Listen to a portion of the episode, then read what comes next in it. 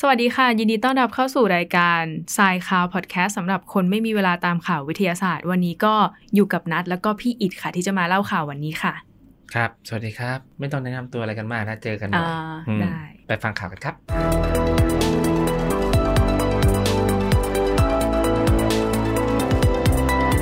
โอเคค่ะ ข่าวแรกก็เหมือนเดิมนัดจะขอเริ่มที่ข่าวเกี่ยวกับอวกาศก่อน แต่ว่าอันเนี้ยเป็นการส่ง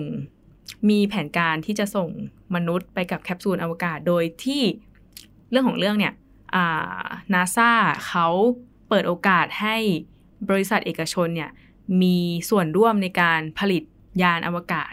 ที่เรียกว่าแคปซูลอวกาศเอาไว้ขนส่ง นักบินอวกาศจากโลกไปที่สถานีอวกาศนานาชาติ หรือที่เรียกว่า ISS ซึ่งล่าสุดบริษัท Boeing เนี่ยก็มีการทดสอบการส่งแคปซูลอวกาศที่ชื่อว่า Starliner ขึ้นไปเทียบที่สถานีอวกาศนานาชาติได้สำเร็จแล้ว ครับ ซึ่งเป็นบริษัทที่ 2 นะครับ ที่เป็นเอกชน ใช่ นะครับ ซึ่งก่อนหน้านี้ก็มี SpaceX เคยได้ส่งไปก็คือยานดาก้อน2นะครับ ก่อนที่ Boeing จะทำการทดลองส่ง Starliner ตามมาเป็นรายที่ 2 ซึ่ง ใช่ ในการทดลองแรกของเขาก็เกิดการผิดพลาด อืม ไป ใช่ ก็เลยได้ส่งใหม่กันอีกครั้งในปีนี้ ใช่ ตอนแรกอ่ะอ่าที่บอกว่า SpaceX เนี่ยเป็นบริษัทแรกก็คือส่งขึ้นไปในปี 2019 แล้วก็ในเวลาไล่เรียกกันไม่ต่างกันหลักเดือนเนี่ย Boeing ก็ส่งขึ้นไปเหมือนกัน แต่ว่าอย่างที่พี่อิดบอกว่ามีข้อผิดพลาดเกิดขึ้น ก็เลยมีการแก้ไขนู่นนี่นั่นจนมามาปีเนี้ยปี 2022 ในเดือนพฤษภาคมก็เพิ่งส่งขึ้นไปเทียบท่า ISS ได้สำเร็จเป็นเป็นบริษัทที่สองค่ะ ซึ่งไอ้เจ้าตัว Starliner อ่า หรือ แคปซูล แคปซูล หน้าตาเป็นไง แคปซูลขนส่งก็หน้าตาก็เหมือนเหมือนโบราณอ่ะ จริงๆ มันเป็นรูปทรงที่ใช้กันมานานแล้วนะครับ รูปทรงที่คล้ายๆ กับกลวยจราจร หัวตัด อ่าหัวตาเป็นกลมๆ เหมือนถ้วย ป็สามเหลี่ยม ถ้วย สามเหลี่ยม คว่ำ อ่า อ่า สามเหลี่ยมสามเหลี่ยม พีระมิดอะไรเงี้ย ใช่ครับ ก็เป็นแคปซูลนะครับที่เขาออกแบบมาให้ใช้กับยานส่งจรวดของได้หลาย ที่ เจ้า ที่ เลย เข้าเข้าได้กับหลายหลายหลายจรวดส่ง ใช่ ไม่ว่าจะเป็น อืม ของ Boeing เองหรือของ SpaceX ก็คือเขาสามารถไอตัวกระสวยเนี่ย ชุบได้หมดอ่ะ สา เขาเรียก มารถ ว่าได้อะ อ่า ประกอบได้ Universal ป ประ ระ ก ก อ อ บบ กับ ได้ เออ กับยานได้ได้หลายเจ้านะครับ ก็เมื่อตัวเนี้ยมันสูกส่งออกไปที่ชั้นบรรยากาศก็จะ หลุด หลุด เขาเรียกว่า ออกไป ปล่อย อืม แยกแยกแยกตัวออกมาแล้วก็ค่อย ไปเชื่อมต่ ๆ อ ไป กับ เชื่อมต่อ ISS หรือสถานีอวกาศนานาชาตินะครับ แล้วก็สามารถที่จะนำส่งนักบินอวกาศไปยังสถานี หรือนำนักบินอวกาศกลับมายังโลกก็ได้ โดยไอแคปซูลตัวเนี้ยก็จะล่วงกลับลงมายังโลกนะครับ แล้วก็สามารถใช้ซ้ำได้สำหรับแคปซูลตัวนี้ อู้ก็คือ เป็น reusable crew capsule นะครับ อืม นับเป็นความก้าวหน้าทางการบินไม่ใช่สิทางอวกาศเลย ทางการขนส่งอย่างนี้ ใช่ ก็ได้นะ ซึ่งการการทดลองของ Starliner ของ Boeing ที่เขาประสบผลสำเร็จในปีเนี้ยในเมื่อไม่กี่วันที่ผ่านมาเนี่ย เขายังไม่ได้ส่งนักบินอวกาศไปจริง ๆ นะ เขาเอาขึ้นไปแค่หุ่นหุ่นทดลองที่เป็นหุ่นนักบินอะไรอย่างนี้ก่อนทดทดสอบอาชุด ได้เก็บข้อมูล ใช่ทั้งชุดนู่นนี่นั่นให้ให้เหมือนคนจริง ๆ แต่ว่าไม่ใช่คนขึ้นไป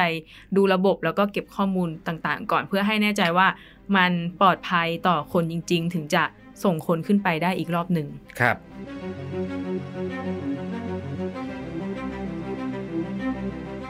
ข่าวที่ 2 ครับ ยังไม่พ้นกับเรื่องเทคโนโลยี งานวิจัยนี้นะครับ ได้รับการตีพิมพ์ในวารสาร ACS Photonics ใช่ นะครับ ซึ่งเป็นทีมนักวิจัยนะครับ จากมหาวิทยาลัย New South Wales ในประเทศออสเตรเลียนะครับ เขาจะทำอะไรนะ เขาผลิตแผงสร้างพลังงานไฟฟ้าตอนกลางคืน โซลาร์เซลล์ คือตอนตอนกลางวันอ่ะตอนกลางวันเราคือโซลาร์เซลล์ซึ่งตอนกลางคืนเขาก็คิดว่าแบบเออ โลกเนี่ยหลังจากที่ได้พลังงานความร้อนจากดวงอาทิตย์ตอนกลางวันแล้วเนาะตอนกลางคืนก็จะปล่อยพลังงานเนี้ยกลับออกสู่บรรยากาศเพื่อให้ตัวโลกเย็นลง เขาก็ ครับ คิดว่าเออพลังงานมันมีการหมุนเวียนเราน่าจะใช้ความร้อนที่หรืออุณหภูมิที่มันร้อนขึ้นจากผิวโลกสู่อ่ะสู่บรรยากาศเนี่ยไปใช้ประโยชน์หรือว่าเอาไปผลิตกระแสไฟฟ้าได้เขามีแนวคิดแบบนั้น ครับ เขาก็ ซึ่ง เลย เขาใช้หลักการของอุปกรณ์นะครับ ที่ชื่อว่า เทอร์ thermo โม radiative diode ครับผม อันนี้มันคล้ายๆกับอะไรนะคะพี่อิด จริงๆเออมันวัสดุตัวเนี้ยมันถูก มันมัน ถูก มี ถู มาก แล้ว ใช้อยู่ เนอะ แล้วเป็นพวกเทอร์ม l ลไดโอดหรือว่าอีกอันหนึงก็คือพวกเพลเทียเป็นแผ่นเพลเทียคือการหลักการก็คือเราจ่ายไฟเข้าไปในแผ่นในในอุปกรณ์ตัวนี้ อืม ด้านหนึ่งของอุปกรณ์จะ ร้อนและอีกด้านหนึ่งอุปกรณ์จะจะเย็นกว่า อืม นะครับ ก็คาดว่าเขาน่าจะใช้หลักการเดียวกันนี้นะครับทำย้อนกลับก็คือใช้ความร้อน ใช่ ปล่อยผ่านอาอุปกรณ์ตัวนี้สร้างความแตกต่างทางอุณหภูมิ ส่งผล ใช่ ให้มันปล่อยกระแสไฟฟ้าออกมา ก็คือเรื่องของเรื่องอะเอ่อเวลาพื้นโลกเขาปล่อยความร้อนขึ้นชั้นบรรยากาศ มันก็จะเกิดความต่างของอุณหภูมิอยู่แล้ว เขาก็เลยใช้ตรงเนี้ยแล้วก็ใช้ร่วมกับอ่าอุปกรณ์ที่ชื่อเทอร์โมเรดิเอทีฟไดโอดเนี่ยเจเนเรตเป็นพลังงานไฟฟ้าขึ้นมา ครับ แต่ แต่ ว่า ว่า ก็ มัน เป็นไปตามหลักการอยู่แล้วนะครับ คือมันจะไม่สามารถผลิตกระแสไฟฟ้าได้เยอะขนาดนั้นในในในข่าวเนาะ ในปัจจุบัน เขาอกว่า นี้อ่ะ ใช่ในในข่าวเขาก็รายงานว่า พลังงานที่จ่ายออกมาเนี่ยจะ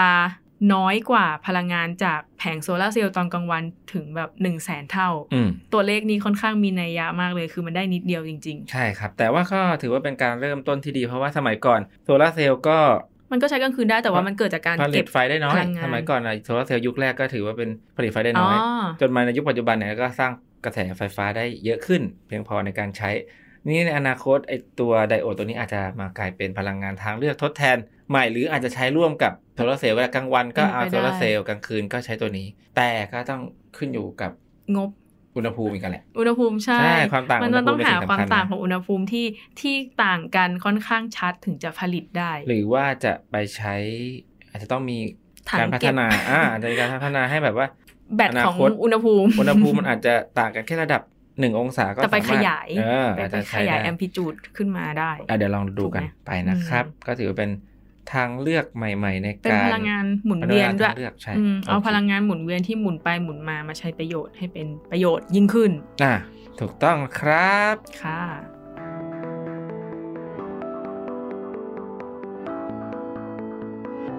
ครับข่าวที่ 3 ยังเป็นเรื่องของเทคโนโลยี มันเป็นยังไงคะข่าวนี้ ข่าวที่ 3 นะครับ บริษัท Meta หรือ Facebook เก่านั่นเอง พี่มาร์คใช่ไหม พี่มาร์คซักเบิร์ก อืม ได้พัฒนา MyoSuite เป็นแพลตฟอร์มจำลองการเคลื่อนไหวของมนุษย์เสมือนจริงนะครับ ซึ่ง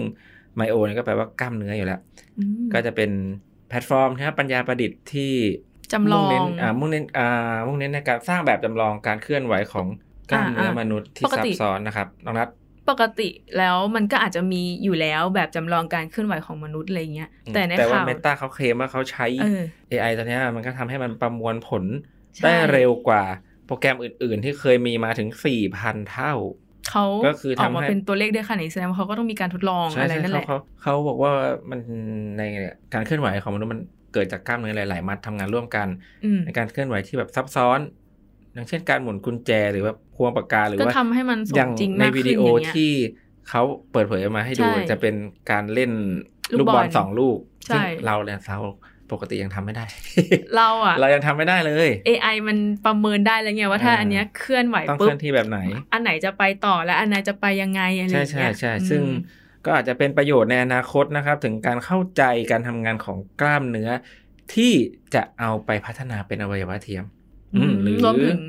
การกายภาพบำบัด ก็ดีนะแบบ เราจะได้ประเมินล่วงหน้าก่อนได้ว่ามันจะเกิดอะไรขึ้นบ้างถ้าเราทำแบบนี้ถูกปะ ใช่หรือว่าอนาคตก็อ่ะถ้าอันนี้เป็นเรื่องสำคัญแล้วพวกอวัยวะเทียมหรือ อืม เอาไปใช้ทางทางอื่นก็ได้ อย่างเช่นการทำตัวละครในโล อว ก ตาร เสมือนอาของของเมตาในในที่ ป เขา ก จะ ติ สร้าง เขา เม ก็ ตาเวิร์สของ ป เขา ก อะ ติพวกตัวอวตารก็มีการเคลื่อนไหวอะไรอย่างเงี้ยอยู่แล้ว เป็กา นะ ร์ตูอะไรเงี้ย เออ แต่ว่า เรา นี่ ก็ อาเคจจะ ย แบ เห็น บเป็นการเคลื่อนไหวที่เสมือนจริงมากยิ่งขึ้น ก็คือเราในโลกเมตาเวิร์ส พี่ว่าเขา ถูกไหม น่าจะไอ้นี่ ทำยังไง เรียนอะไรนะ ใช้ร่วมกับอ่าถุงมือเราจะเคยเห็นถุงมือ เอ้ย ที่มันจับการเคลื่อนไหวไหม เราเคย เออ อ่าน คิดว่าเนี่ยอนาคตเนี่ย ร เขาอาจจะ ข่วนี้ เหมือนในหนังเรื่อง Lady Player One เขาอาจจะจับการเคลื่อนไหวของมือที่เราทำแล้วก็ไปแสดงในโลกเมตาเวิร์สของเขาก็ได้ เป็นมือที่เสมือนจริง แล้วก็เป็นเราอีกคนนึง นะก็เป็นไปได้นะครับ อืมถ้าถ้าถ้าสมมติโลกเมตาเวิร์สมาบูมอะไรอย่างเงี้ย อันนี้ก็ ใช่เพราะว่า เป็นป เม ระโยช ตา น์ เนี่ยก็ อย่างยิ่ง ปล่อยมาหลายตัวแล้วกับอ่า เยอะเยอะ นวัตกรรมของเขาที่ อืม ที่มารองรับโลกเมตาเวิร์สของเขานั่นเอง เพราะเขาเอ่อเพราะว่าจุดประสงค์หลักในการใช้ชื่อเมตาก็คือเมตาเวิร์สนี่แหละ ถูกต้อง อืม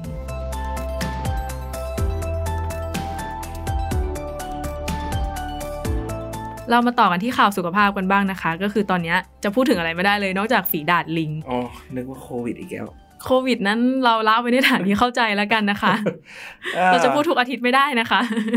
โอเคครับโลกใหม่ ไม่ใช่ ก็ โลกใหม่สิ โลกที่ โล มี ก อยู่ ที่ แล้ กำลั ว งพูดคุย อืม เป็นกระแส เป็น กันอ เป็น ยู่ ป ใน ระเด็น ช่ว กั ง น นี้ อยู่ ก็คือฝีดาดลิง เราเราเราเราไปเห็นรูปมา อ่ะน้องนัทลองเล่าให้ฟังซิว่าตอนนี้มัน อิ มัน สัยอ่ะอิสุอิ ระ สั บาย ดมา ที่ ยังไง คืออ่ะเอาเล่าถึงรูปก่อนมันคล้ายๆอิสุอิสัยที่ใหญ่มากอ่ะ แล้วเราก็เลยไปอ่านข่าวว่าแบบ เออ ปกติแล้วอ่ะมันจะพบในทวีปแอฟริกา อืม แต่ว่าตอนเนี้ยเขาเจอในนอกแอฟริกาก็คือยุโรปอเมริกาออสเตรเลียอะไรอย่างเงี้ย ก็เจอการระบาดของไวรัสชนิดนี้ เขาก็เลยนำมาคอนเซิร์นกันว่า เอ้ย มันจะเป็นยังไงต่อ อืม เพราะกลัวมันจะระบาดทั่วโลกอีกครั้งเหมือน เพราะว่าตอนนี้คนก็ ใช่ น่าจะคอนเซิร์นในเรื่องของโรคระบาด หลังจากเจอโควิดกันไปก็น่าจะเกรงๆกันแล้วล่ะ ถ้ามาอีกเราก็ไม่รู้ อืม จะรับมือยังไงแล้วอะ ครับ จะ อาการของโรคเป็นยังไงบ้างนัทแล้วมันรุนแรงแค่ไหน คืออาการเนี่ย อืม แทบจะเป็นรวมไว้เลยอะคือ เขาบอกว่าผู้ป่วยจะแสดงอาการของโรคหลังโรคเนี้ยหลังติดเชื้อประมาณ 12 วัน ก็คือฟักตัว 12 วัน อาการก็จะมีหลายอย่างแบบมีไข้หนาวสั่นปวดหัวเจ็บคอ เป็นตุ่ม ปวดหลังปวดเมื่อยกล้ามเนื้อนู่นนี่นั่นอะไรเงี้ยแล้วว่าคำถามหนึ่งที่แบบคนสงสัยเลยคือทำไมถึงเรียกว่าฝีดาดลิง ครับ เด็กส เรา มัย เราเราสงสัยเหมือนกัน เด็กสมัยนี้เขาจะรู้จักไหมโรคฝีดาด เรายังไม่รู้จักเลย มันเหมือนเป็น รา ฝี ก็ ไง ไป เป็น ดู ฝีไงเป็นฝีเป็น อ่ะอ่ะ ตุ่ม อ่ะ ตุ่มตุ่มหนองหนองใช่ไหม อืม อ่าเด็กๆ สมัยนี้น่าจะไม่รู้จักโรคฝีดาษอะตั้งสมัยสมัยก่อนเมื่อประมาณสองร้อยกว่าปีก่อน อ๋อ เหมือนเราเคเคยได้ยิน เนาะ มา ประมาณสองร้อยกว่าปีก่อนมันมันก็มันมีอยู่แล้วโรคโรคฝีดาษนะครับ ที่ ก็ เป็นช่วงระบาดช่วง เรียกหรือว่าโรคไข้ทรพิษ อันนี้เหมือนกันไหม อ่ะคือโรคเดียวกันคือฝีดาษคน อืม นะคือไข้ทรพิษ ซึ่งก็เป็นโรคระบาดที่ฆ่าคนตายไปเยอะเหมือนกันในยุค ตอนนั้นคือเขาก็ยังไม่มี อ่าในยุค วัคซี ส น มัยก่อน ถูกปะ นะครับอาจจะเล่าให้ฟังว่าแต่ก่อนเนี่ยโรคฝีดาษมันเคยระบาดเคยระบาดไปทั่วแหละ เสร็จแล้วก็มีคนสังเกตเขาสังเกตว่าเฮ้ยมีหมู่บ้านหมู่บ้านหนึ่งหมู่บ้านเดียวเนี่ยที่เขาไม่ไม่เป็นโรคฝีดาษทั้งทั้งๆที่แบบ ทำไม ห อ่ะ มู่บ้านโดยรอบเนี่ยเป็นโรคฝีดาษกันหมดเลยนะ คือเขามีการป้องกันที่ดีอย่างเงี้ยเหรอ แล้วเขาไปพบว่าคนในหมู่บ้านเนี่ยเลี้ยงวัว แล้วเกี่ยวอะไรกับวัวคะ อ่าเพราะคนในหมู่บ้านเนี่ยเลี้ยงวัวแล้ววัวเนี่ยเป็นโรคฝีดาษวัว แล้วคนในหมู่บ้านเนี่ยได้รับ อืม การคุกคีกับ ก็เลยมีภู โร มิ ค คุ้ม ใช่ กัน เป็นโรคฝีดาษวัวเคยเป็นแล้ว แต่ไม่รู้ว่าตัวเองเป็นอย่างเงี้ยเหรอ รู้หรือเขารู้ว่าเป็นแต่ว่า ก็หาย ไม่รู้ว่ามันเป็นภูมิเขา อ่า ตอนนั้น อ่า สมัยนั้นคนยังไม่รู้จักถึงการ อ๋อ สร้างภูมิคุ้มกันหรือวัคซีนนะครับ ก็จนกระทั่งเอ็ดเวิร์ดเจนเนอร์เนี่ยตั้งแต่ปี 1796 นะครับ ได้ทดลองกับเด็กอายุ 13 ปีในการแบบฉีดไอตัวหนองของฝีดาดวัวเนี่ยไปในตัวเด็ก แล้วก็พบว่าในปี 2 ปีถัดมาเด็กคนเนี้ยทนก็คือต้านฝีดาดหรือไข้ทรพิษในตอนนั้นได้ เอ็ดวาร์ดเจนเนอร์เนี่ยก็เลยถือว่าเป็นผู้บุกเบิกวงการของวัคซีนเลย วั ดี ค กว่า ซีนของฝีดาษถูกไหม อืม หรือว่าวัคซีนทั่วไป วัคซีนวัคซีนเป็นบิดาแห่งวัคซีนอ่ะ อ๋อ ใช่ อืม แล้วก็ทีนี้นะครับก็มีประกาศการใช้กันมาทั่วโลกแหละเลยเรื่องของหลังจากรู้แล้วว่าวัคซีนป้องกันได้แล้วในประเทศไทยนะครับเมื่อปี 2378 นะครับ ปีพศนะฮะ ก็รัตนโก ประเทศไทย สินทร์แล้ว อ่าประเทศไทยเริ่มใช้เริ่มมีการฉีดวัคซีนฝีดาษนะครับหรือที่เรียกว่าการปลูก ปลูกฝี ฝีนั่นเอง ที่เขาเรียกว่าปลูกฝีเพราะว่าอะไรรู้ไหมนะเขาก็จะฉีดเข้าไปที่ที่ผิว ข้อศอกใช่ไหมเอ้ยหัวไหล่ใช่ไหม อ่า ที่เขา ฉีด จะ เข้า มี ไปปุ๊บตรงที่ฉีดอ่ะ อ่า จะเป็นฝีขึ้นมาเลย เอ้ยเราก็เป็นอยู่นะ ไม่ใช่แล้ว ไม่เหมือนกันเหรอ เออ มันจะเป็นฝีขึ้นมาเลย แล้วก็ จริงเหรอ ร่างกายก็จะรักษาจน อืม ตกสะเก็ดแล้วก็หายไป แล้วคนนั้นก็จะมีภูมิต่อโรคฝีดาษ อ๋อ ใช่ แล้วก็รณรงค์ฉีดกันทั่วโลกพร้อมกัน หลังจากนั้นในปี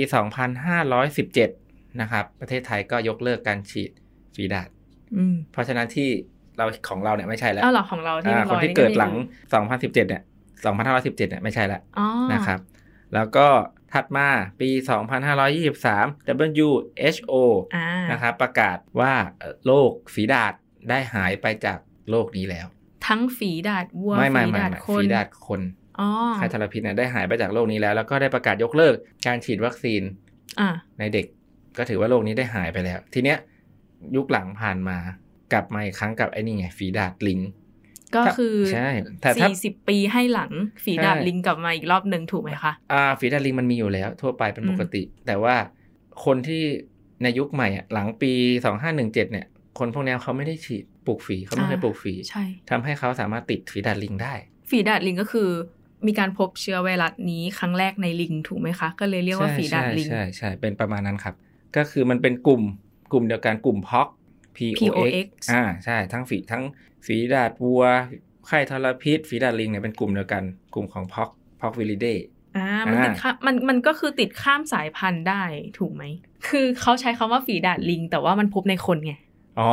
อ่ะมันน่าจะเป็นจุดที่ทุกคนสงสัย อ่ะติดกันได้ติดกันได้ก็เหมือนฟีดัดวัวที่เล่าไปตอนแรกไง อ๋อ เข้าใจแล้วแต่แค่ประมาณว่าเรียกว่ายีนได้ไหมพันธุกรรมอันเนี้ยมันเป็นตรงกับในลิง เราคุยอะไรกันครับเนี่ยคนนัด เออนะแค่สงสัยว่าทำไมถึงเรียกว่าฝีดาดลิง ก็มันเจอในลิงมันปกติเหมือนฝีดาดวัวก็เจอในวัวปกติฝีดาดคนก็เจอในคน แล้ ป ว ก มัน ติ ต่างอะไรกับฝีดาดคน ความรุนแรงไม่เท่ากันไง อ๋อ ในยุคนั้นเป็นฝีดาดตายเลยนะ อ๋อ เข้าใจแล้ว ใช่ฝีดาดวัวก็ไม่รุนแรงไอ้คนชาวบ้านที่มันอยู่กับวัวเนี่ยมันก็ถึงไม่เป็นอะไรไง แต่ว่าการที่เขามันก็คือหลักหลักของวัคซีนนะคือการเอาเชื้อที่อ่อนแอกว่า มาปลุกสร้างภูมิคุ้มกัน เพื่อป้องกันเชื้อที่แข็งแรงกว่า อื ประมาณนี้แค่นั้นเองไม่มีอะไรแล้วเขาคนเขาเป็นห่วงที่เขาเป็นห่วงก็เพราะว่าคนน่ะไม่ได้ฉีดวัคซีนกันมาตั้งแต่ปี 2,517 2517 หรือที่ประกาศทั่วโลกคือ 2523ทำให้คนยุคใหม่เนี่ยไม่มีภูมิคุ้มกันต่อโรคในกลุ่มฝีดาดไม่ว่าจะฝีดาดวัวฝีดาดลิงหรือฝีดาดคน ก็รวมถึงเราด้วย ใช่ เพราะฉะนั้นเขาบอกว่าถ้าคนแก่อะคนที่เคยเกิดเกิดเกิดก่อน 2517อ่ะ ที่เคยปลูกฝีอ่ะเขาสามารถป้องกันฝีดาดลิงได้ถึง 85% โอ้โหก็ถือว่าเยอะนะ อืม อืม แต่ก็ยังมีการเก็บเก็บไว้อยู่นะ ก็ตอนนี้ก็มีหลายประเทศที่เตรียมพร้อมนะครับ สั่งซื้อวัคซีนเพื่อจะไปฉีดให้กับคนในประเทศ เขาก็ต้องเริ่มการดำเนินการวัคซีนนี้อีกรอบหนึ่ง ประมาณนั้นประมาณนั้น แต่ก็ต้อง เพื่อเป็นการ ดู รัก กัน ษา ต่อไปว่าว่าไอ้ที่ระบาดเนี่ยมันจะเป็นแผ่วงกว้างขนาดไหน หรือแค่เป็นแบบคนสองคนสิบคนอะไรอย่างนี้ มันติดกันง่ายไหมคะ ก็จะว่าง่ายก็ง่าย ยากก็ยาก อืม ยากกว่าโควิดละกัน อ่า อ่ายากกว่าโควิด ก็จะได้ไม่ แล้วกัน จะได้ไม่ต้องกังวลกันมากไปกว่านี้ ตอนนี้ แต่ ก็ ว่า อาจจะมีคนกังวล มันก็ติดกันได้อย่างเช่นแบบการเหมือนไม่ได้สุกอิสัยอ่ะมากกว่าเพราะคือพวกติดจากพวกสารคัดหลั่งพวกหน น้ำ อ ลาย งหรืออะไรอย่างเงี้ย ใช่ไหมอืมอืมอืม ใช่ ถ้าเกิดเรา คุกคลีกับ คลุก ผู้ คลี ป่วย ใช่อย่างนอนเตียงเดียวกัน หรืออ ม ใช้ผ้าใช้อะไรร่วมกันอ่ะ ก็มีโอกาส ก็มี ที่จะ โอกาส ติดได้นั่นเอง แต่ใด ๆ ก็ตามตอนนี้ก็ยังพบอยู่ที่ยุโรปกับอเมริกาแล้วก็ออสเตรเลีย ก็จะเล่นหนึ่งคนใช่ไหม ใช่ โอเค อืม ไกลก็แล้วล่ะ คงอยู่ในช่วงการรักษา ก็ขอให้อย่า มา มี ถึง การ ไทยแล้วกัน มาถึงไทย อืม แล้ อ วกัน ยู่ในประเทศ นะคะ อื่นอะไปก่อนแล้วกัน อย่าเพิ่งเข้ามา ใช่ค่ะ ยังไม่พร้อมโควิดยังไม่ยังไม่ประกาศเลยเนี่ย ไม่ ตอน รู้จะ เนี้ย รับมือยังไงดี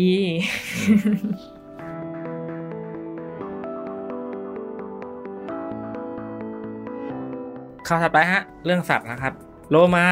สามารถจำรสชาติฉี่ของเพื่อนได้ น้องนัทจำรสชาติฉี่ของเพื่อนได้ไหมครับ ฉี่ตัวเองยังไม่เคยกินเลยค่ะ อ่าจากวารสาร Science Advance นะครับ อืมเขาว่ายังไงคะ เขาบอกว่าทีมนักวิจัยนะครับ จากมหาวิทยาลัยเซนต์แอนดรูพบว่าโลมานะครับ สามารถจำเพื่อนหรือสมาชิกในครอบครัว แม้ไม่ได้เห็นหน้า หรือได้ยินเสียงแต่จำได้จากรสชาติอันเป็นเอกลักษณ์ คือรสชาติจากฉี่ของเพื่อนกับ หรือคนในครอบครัวเขาโลมาก็จะจำได้อย่างนี้ ใช่ใช่ สมมุติมีฉี่ลอยมา แล้วดงเอิญ พอดีอย่างนี้ก็จะรู้ว่าเออมีเพื่อนอยู่แถวนี้อย่างนี้เหรอ นักวิจัยเขาก็ทดลองกับโลมาปากขวดเนาะ อ่า ทดลองโดยให้แบบฉี่ คือทดลองพฤติกรรมสัตว์อะ อ่า ถูก ท ไหม ดลองในพฤติกรรมสัตว์ว่ามันสามารถจดจำฉี่ของเพื่อนได้ได้จริงเหรออะไรเงี้ย อืม เราอันนี้เราก็ต้องต้องต้องบอกก่อนว่าโลมาเป็นสัตว์เลี้ยงลูกด้วยนมที่อยู่ในน้ำ อืม ใช่ไหมการจะมาแลคคอไนท์หน้าตาก็อาจจะเป็นไปได้ยาก หน้าเหมือนเหมือนเหมือนเหมือนกันหมดปะ แบบว่าเรียกว่าอะไรล่ะ เหมือนเราจำหน้ากันได้อย่างนี้ใช่ไหมแต่ว่า อ่ามั มันอยู่ในน้ำอ่ะน้ำมันอาจจะไม่ได้สว่างตลอดเวลา อ๋อ อาจจะ ใช่ มืด ใช่ หรืออาจจะขุ่น มี หรืออาจจะอะไร แสงสท้อน ใช่ไหม เยอะอะไรอย่างเงี้ยป็ เพราะฉะนั้น ไปได้ สิ่งที่ทำให้จดจำได้ว่าแบบอยู่ในฝูงเดียวกันหรือว่าอยู่อะไรเนี่ยก็คือ สารที่มันปล่อยสารเคมีที่ปล่อยออกมาจาก อ๋อ จากร่างกายซึ่งก็คือพวกฉี่อะไรอย่างนี้นั่นเอง อืม ก็อาจจะทำให้อาจจะมีประโยชน์ในเรื่องของการ ฝูง ระบุ การอยู่ฝูง อ่า การหล การ ง เพราะ ฝูง มันกันอยู่เป็นฝูงด้วยกัน อืม นะโอเคเราได้กลับมาอยู่ในเขตของฝูงแล้วเนี่ย เห รือว่าฉี่มันอยู่ตรงนี้อ่ะไปตามฉี่อะไร เพื่ออ ม ป้องกันการหลงฝูงนะเพราะพวกโลมาก็เป็นสัตว์สังคมนะครับ อืม ก็น่าสนใจว่าแต่ละตัวอาจจะมีฉี่ที่แตกต่างกัน คนเราก็น่าจะแตกต่างกัน มันอาจจะมี น้งนั้สานร ต้องลองชิมดูนะ เออไม่ดีกว่าค่ะ คือคือนะคิดว่านะ มันอาจจะมีสารอะไรบางอย่างที่อยู่ในฉี่แล้วทำให้ให้โลมาเนี่ยจำได้ อาจจะฉี่ของแต่ละคนอาจจะส่วนประกอบไม่เหมือนกันโลมาอาจจะที่จะอ่ามีเซลล์ประสาท อืม รับ อืม ความรู้สึกนะที่อยู่บนลิ้น อืม ทำให้ อืม สามารถแยกแยะ รสชาติที่แตกต่างกันของฉี่ได้ นั่นเอง ประมาณนี้นะครับ อ๋อ น้องนั้นลองไปชิมดูนะเพื่อจะแยกได้ อืมไม่ไม่ดีกว่าค่ะ เราขอผ่านในเรื่องนี้นะคะ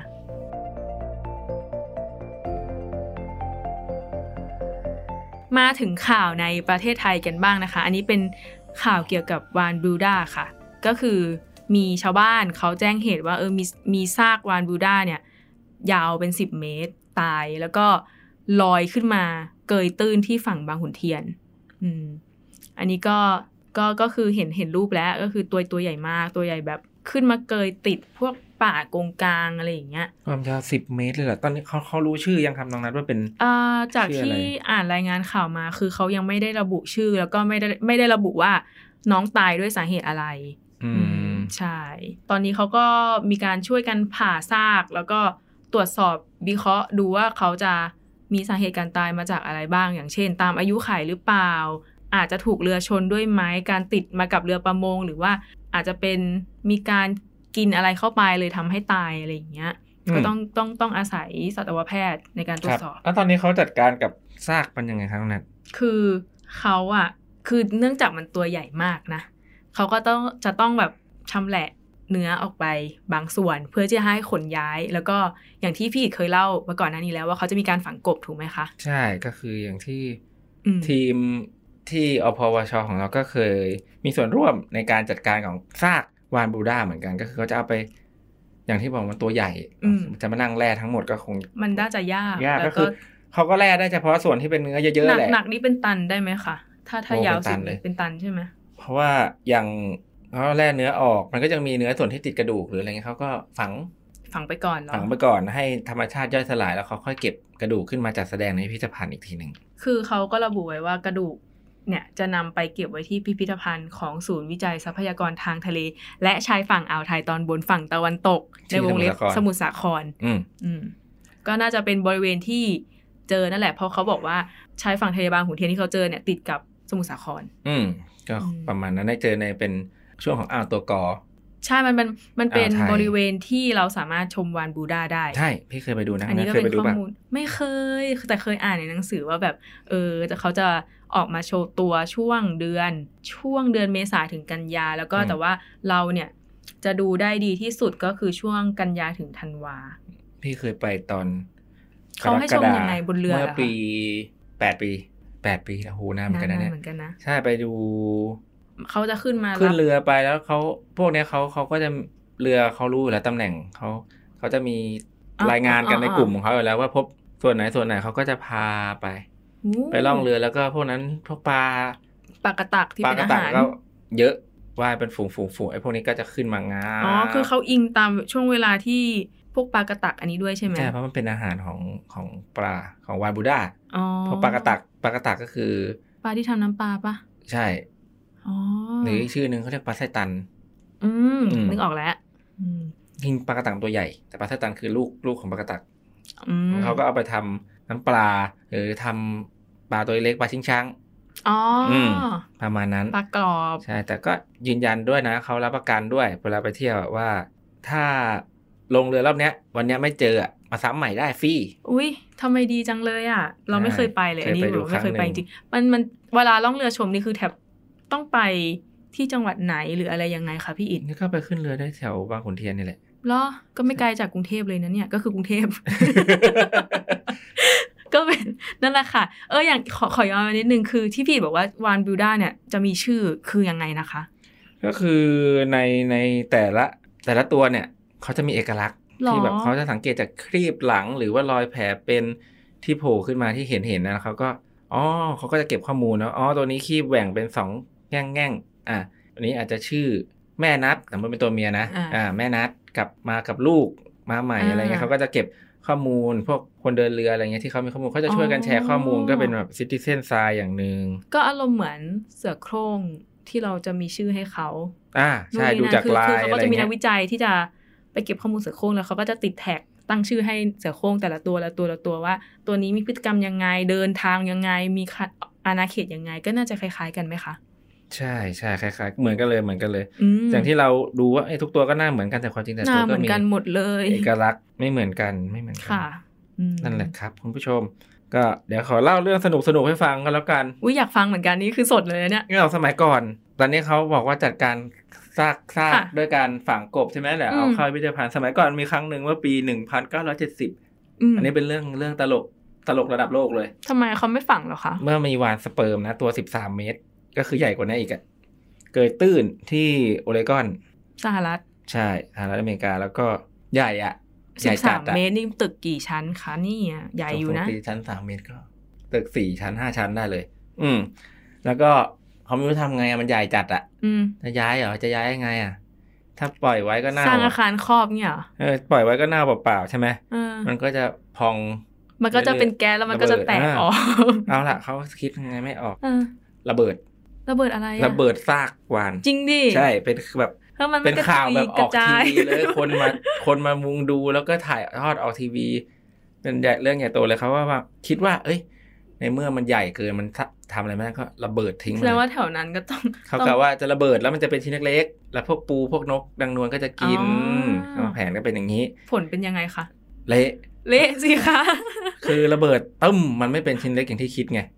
มันเป็นชิ้นใหญ่ลอยขึ้นฟ้าไปตกหลังคาบ้านตกใส่รถตกอะไรเละเทะหมด เรา แล้ว นึก ก็ ออก ที มัน เนี้ย เป็นชิ้นเนื้อวาน แล้ว อะ ทีเนี้ยมันเนื้อมันเน่าอยู่แล้ว มันจากที่มันเคยเน่าอยู่ที่ที่เดียวนะ มันก็ มั เน่า ก็เน่า ปทั่ว ไกลขึ้น จนแบบต้องปิดหาดเพื่อทำความ โอ้ย สะอาดกันยกใหญ่อีกครั้งหนึ่งแทนที่ทันสะอาดแต่แรก คือคือต้องเข้าใจด้วยว่าตอนนั้นเขาก็ยังไม่รู้จะ ไม่ ทำยังไง รู้จะ ปะ ทำไง หนึ่ หลั ง ง เก้า จากนั้ เจ็ด น ศูนย์น่ะ ใช่หลังจากนั้นเขาก็เลยเริ่มมาฝังกบกัน ด้วยด้วยตัวตัวตัวใหญ่มากด้วยก็ไม่รู้จะทำยัง ใช่ ไง ทำไงทำไมยนั้นก็ เอาจริงตอนนี้ตอนแรกคิดว่าสร้างอาคารครอบแล้วก็มีดำเนินการกับซากอะไรสักอย่างอยู่ในอาคารอะไรอย่างเงี้ย คิดไม่ออก เราคิดดีเกิน ไประ เบิดทิ้งเลย อ๋ออืม ตอนนี้ก็อย่าระเบิดแล้วกัน เพราะว่าวานน่ะ ถ้าตายอ่ะ เราปล่อยไว้เฉยๆอ่ะเขาก็ป่องสามารถระเบิดได้เองเหมือนกัน อืม เพราะมันเกิดแก๊สในกระเพาะในแบบในร่างกายอะไรอย่างเงี้ย โอเคครับสำหรับวันนี้ก็ข่าวก็มีเท่านี้เนาะ ก็เดี๋ยวนัดกับพี่อิดขอลาไปก่อนนะคะ สวัสดีค่ะ